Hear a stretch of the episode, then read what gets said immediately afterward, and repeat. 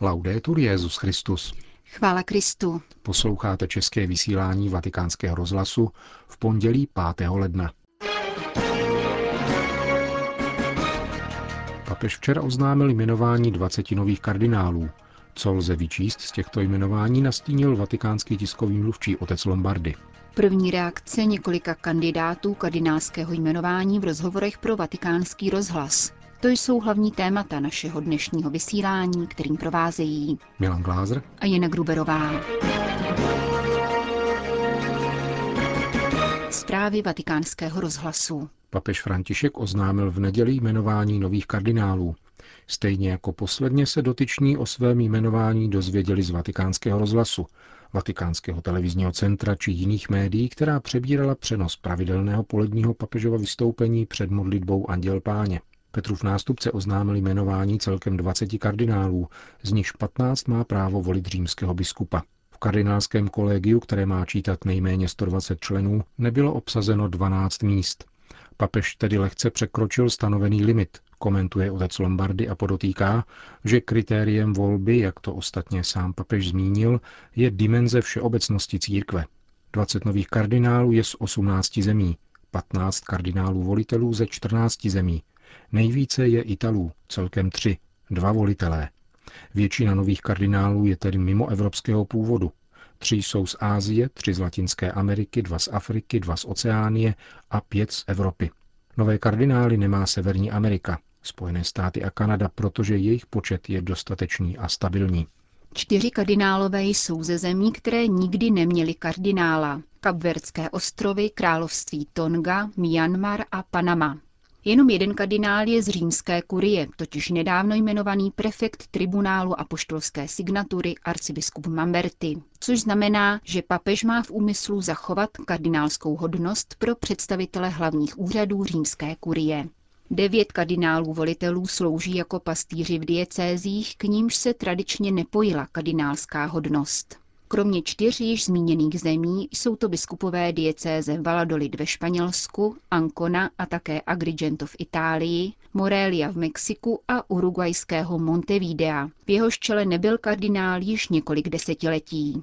Z těchto údajů je zřejmé, že se papež necítí vázán historickými důvody, které v některých zemích váží k určitým diecézím automaticky kardinálskou hodnost. Na druhé straně papež jmenoval kardinálem biskupa diecéze na Kapverdských ostrovech, která patří mezi nejstarší diecézy Afriky, a podobně také biskupa hlavního města Etiopie, což je země s nejstarší křesťanskou tradicí na africkém kontinentu. Evidentnost pastoračního kritéria vysvítá také ze jmenování biskupa Tonga, který je předsedou Tichomorské biskupské konference, a rovněž biskupa mexické diecéze Morelia, která je již dlouho zmítána dramatickou vlnou násilí a kriminality.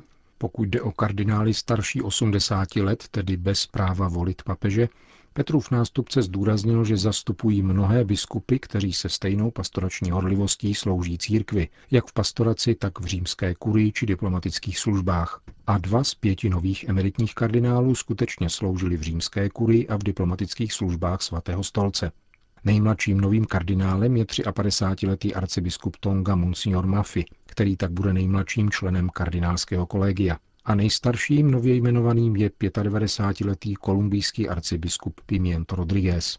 Prvním jehož jmenování kardinálem papež oznámil je monsignor Dominik Mamberti, prefekt nejvyššího tribunálu apoštolské signatury, jehož se vatikánský rozhlas zeptal na první dojem.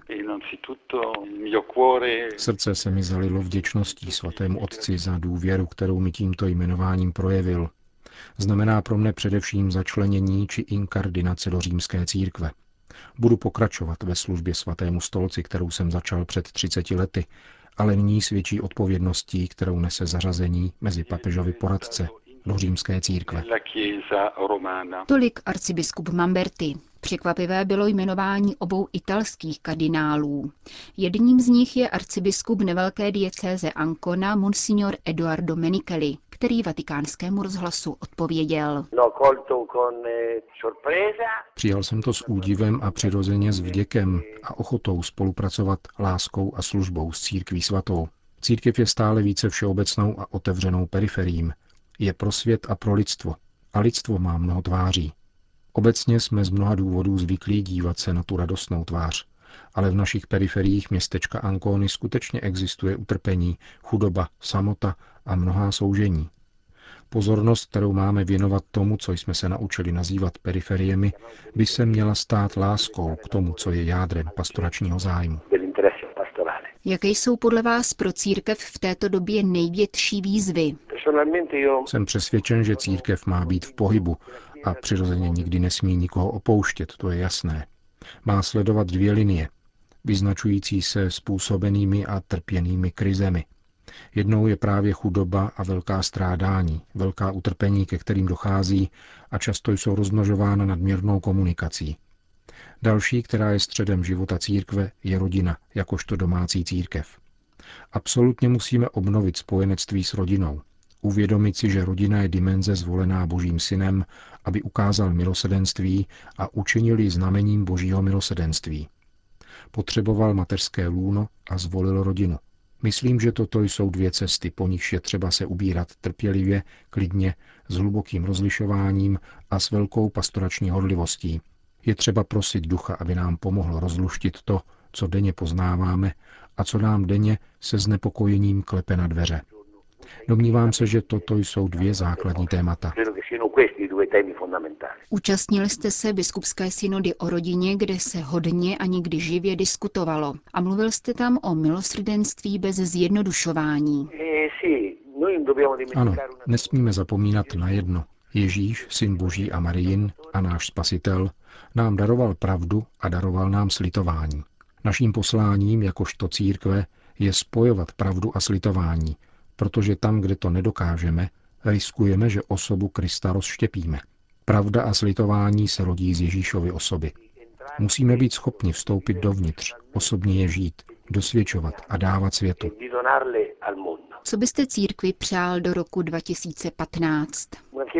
Aby byla církví, která znovu objeví, že není sama, že ji provází z mrtvých vstalí a těší duch svatý, ale že se jí dostává útěchy také od lidí, kteří od ní očekávají slovo přinášející spásu.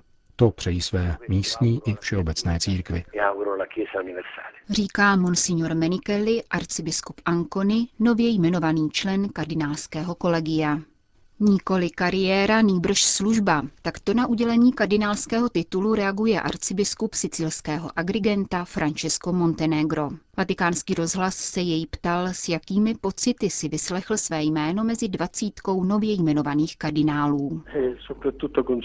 Především to bylo překvapení, protože jsem nic takového nečekal. O jmenování jsem se dokonce dozvěděl až se spožděním, poněvadž jsem v té době sloužil mši, po které jsem se zprávu teprve dozvěděl. Skutečně si nevymýšlím, když řeknu, že jsem to neočekával. Papež vybral lidi, kteří zastupují ony periferie, na kterých mu zvláště záleží. Možná je Agrigento právě jednou z nich. Myslím, že také tato skutečnost hraje svou roli v tom, proč si papež vybral právě mne. Domnívám se, že jeho volba je gestem pozornosti vůči kraji, o kterém vždy říkám, že je poslední v řadě. Jsme poslední v Itálii i v Evropě. To, že se papež podíval naším směrem, je rovněž známkou ocenění toho, co naši lidé dělají pro přijetí cizinců, pro chudé, a také znamením úcty ke kraji, který se potřebuje pozdvihnout. Také o letošních Vánocích neustal příliv migrantů na sicilské pobřeží. Vylodilo se tu nejméně tisíc lidí. Ano, a bude to nadále pokračovat. Častokrát přitom mluvíme o krizové situaci a tváříme se překvapeně. Myslím si naopak, že tyto věci už jsou na denním pořádku, protože ti lidé chtějí žít, prchají před chudobou a násilím. Stejně jako jsme to v jiném čase dělali my, Italové, a opět se k tomu vracíme. Také oni touží po jiném a lepším životě.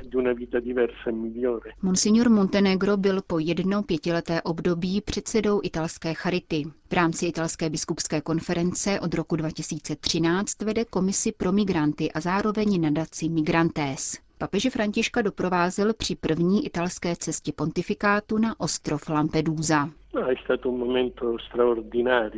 Byla to pro mě mimořádná chvíle. Stál jsem vedle něj a cítil jsem chvíní jeho srdce, když několikrát zopakoval, jaké utrpení.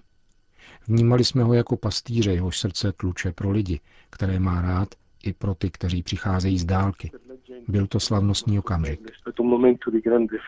Jak se připravujete na své kardinálské působení ve světle katalogu kuriálních nemocí a pokušení, které papež František nedávno vyjmenoval? Myslím, že pán klepe na dveře a zve mne, abych je měl stále více otevřené. Až do posud spočívala má služba v tom, že jsem měl stále dveře i okna srdce do kořán. Cítím ale, že pán chce, abych je otevřel ještě víc. Služba církvy pro mne až do nynějška byla radostí i závazkem a tak tomu bude i nadále. Vím, že nyní nemohu zpomalit a zastavit se. Jsem rád, že nás papež tu a tam pokárá a upozorní na větší věrnost evangeliu. Pokouším se o ně usilovat v církvi, kde sloužím. Nic se tedy nemění. Budu pokračovat. A to, jak už jsem řekl, na vyšší obrátky. Arcibiskup Montenegro pro italské novináře uvedl, že telefonicky poděkoval papeži za důvěru, kterou do ní vložil. Papež mne požádal, abych pracoval v chudobě. Nedal mi žádné jiné doporučení než tuto větu. Žijí chudě. Myslím, že to je klíč ke všemu ostatnímu, sdělil italskému tisku pastýř sicilského Agrigenta. Německo. Katedrála v Kolíně nad Rýnem dnes večer zůstala bez osvětlení. Městem procházela další z četných manifestací německého protiislámského hnutí Pegida, které německá církev odsoudila jako xenofobní, píše dnešní vydání listu L'Osservatore Romano. Kolínská arcidiecéze oznámila, že katedrála nebude kulisou zmíněné demonstrace. Obdobně se jí zachovala zpráva drážďanské Semperovy opery, která při jednom z předchozích průvodů vypnula vnější osvětlení budovy. Kolínská arcidiecéze se tak postavila na stranu jiného občanského hnutí, které se v Německu združilo pod heslem Nesvítíme rasistům a které občany vyzývá, aby nerozsvěcovali světla ve svých domovech po celou dobu trvání protiislámského průvodu. Hnutí Pegida v Kolíně zvané Kegida je velice složitý jev, připouští pro kolínské domrádio probošt katedrály otec Norbert Feldhof a nezastírá své překvapení nad velkou negativní odezvou ze strany katolických věřících. A to přesto, že na zatemnění domu trvá kolínské arcibiskupství s kardinálem Velkým. Z četných kritických výpadů češí značný rasismus, tvrdí hlavní představitel katedrální kapituly, který právě v této složité směsici postojů spatřuje nejkritičtější bod. Tito lidé často velice aktivně spolupracují v církvi, avšak nevidí, jak zmíněné extrémně orientované hnutí zneužívá jejich znepokojení. Nechceme se dotknout žádného člověka s dobrou vůlí, ale probudit jej, aby nejednal pouze na základě strachu a nejistoty. Znepokojení občanů vyžaduje širokou společenskou debatu, které se mají účastnit všechny církve a politické strany. Mnozí katolíci hrozí v reakci na neosvětlenou katedrálu vystoupením z církve, pokračuje probošt kolínské kapituly. Právě tato odpověď mne utvrzuje o správnosti našeho jednání. Možná se tak někomu otevřou oči. Chceme vyslat signál, který bude pokračovat žádoucí diskusí. Německé dějiny by nás totiž měly vyburcovat k tomu, abychom dávali pozor. Soudí otec Feldhof.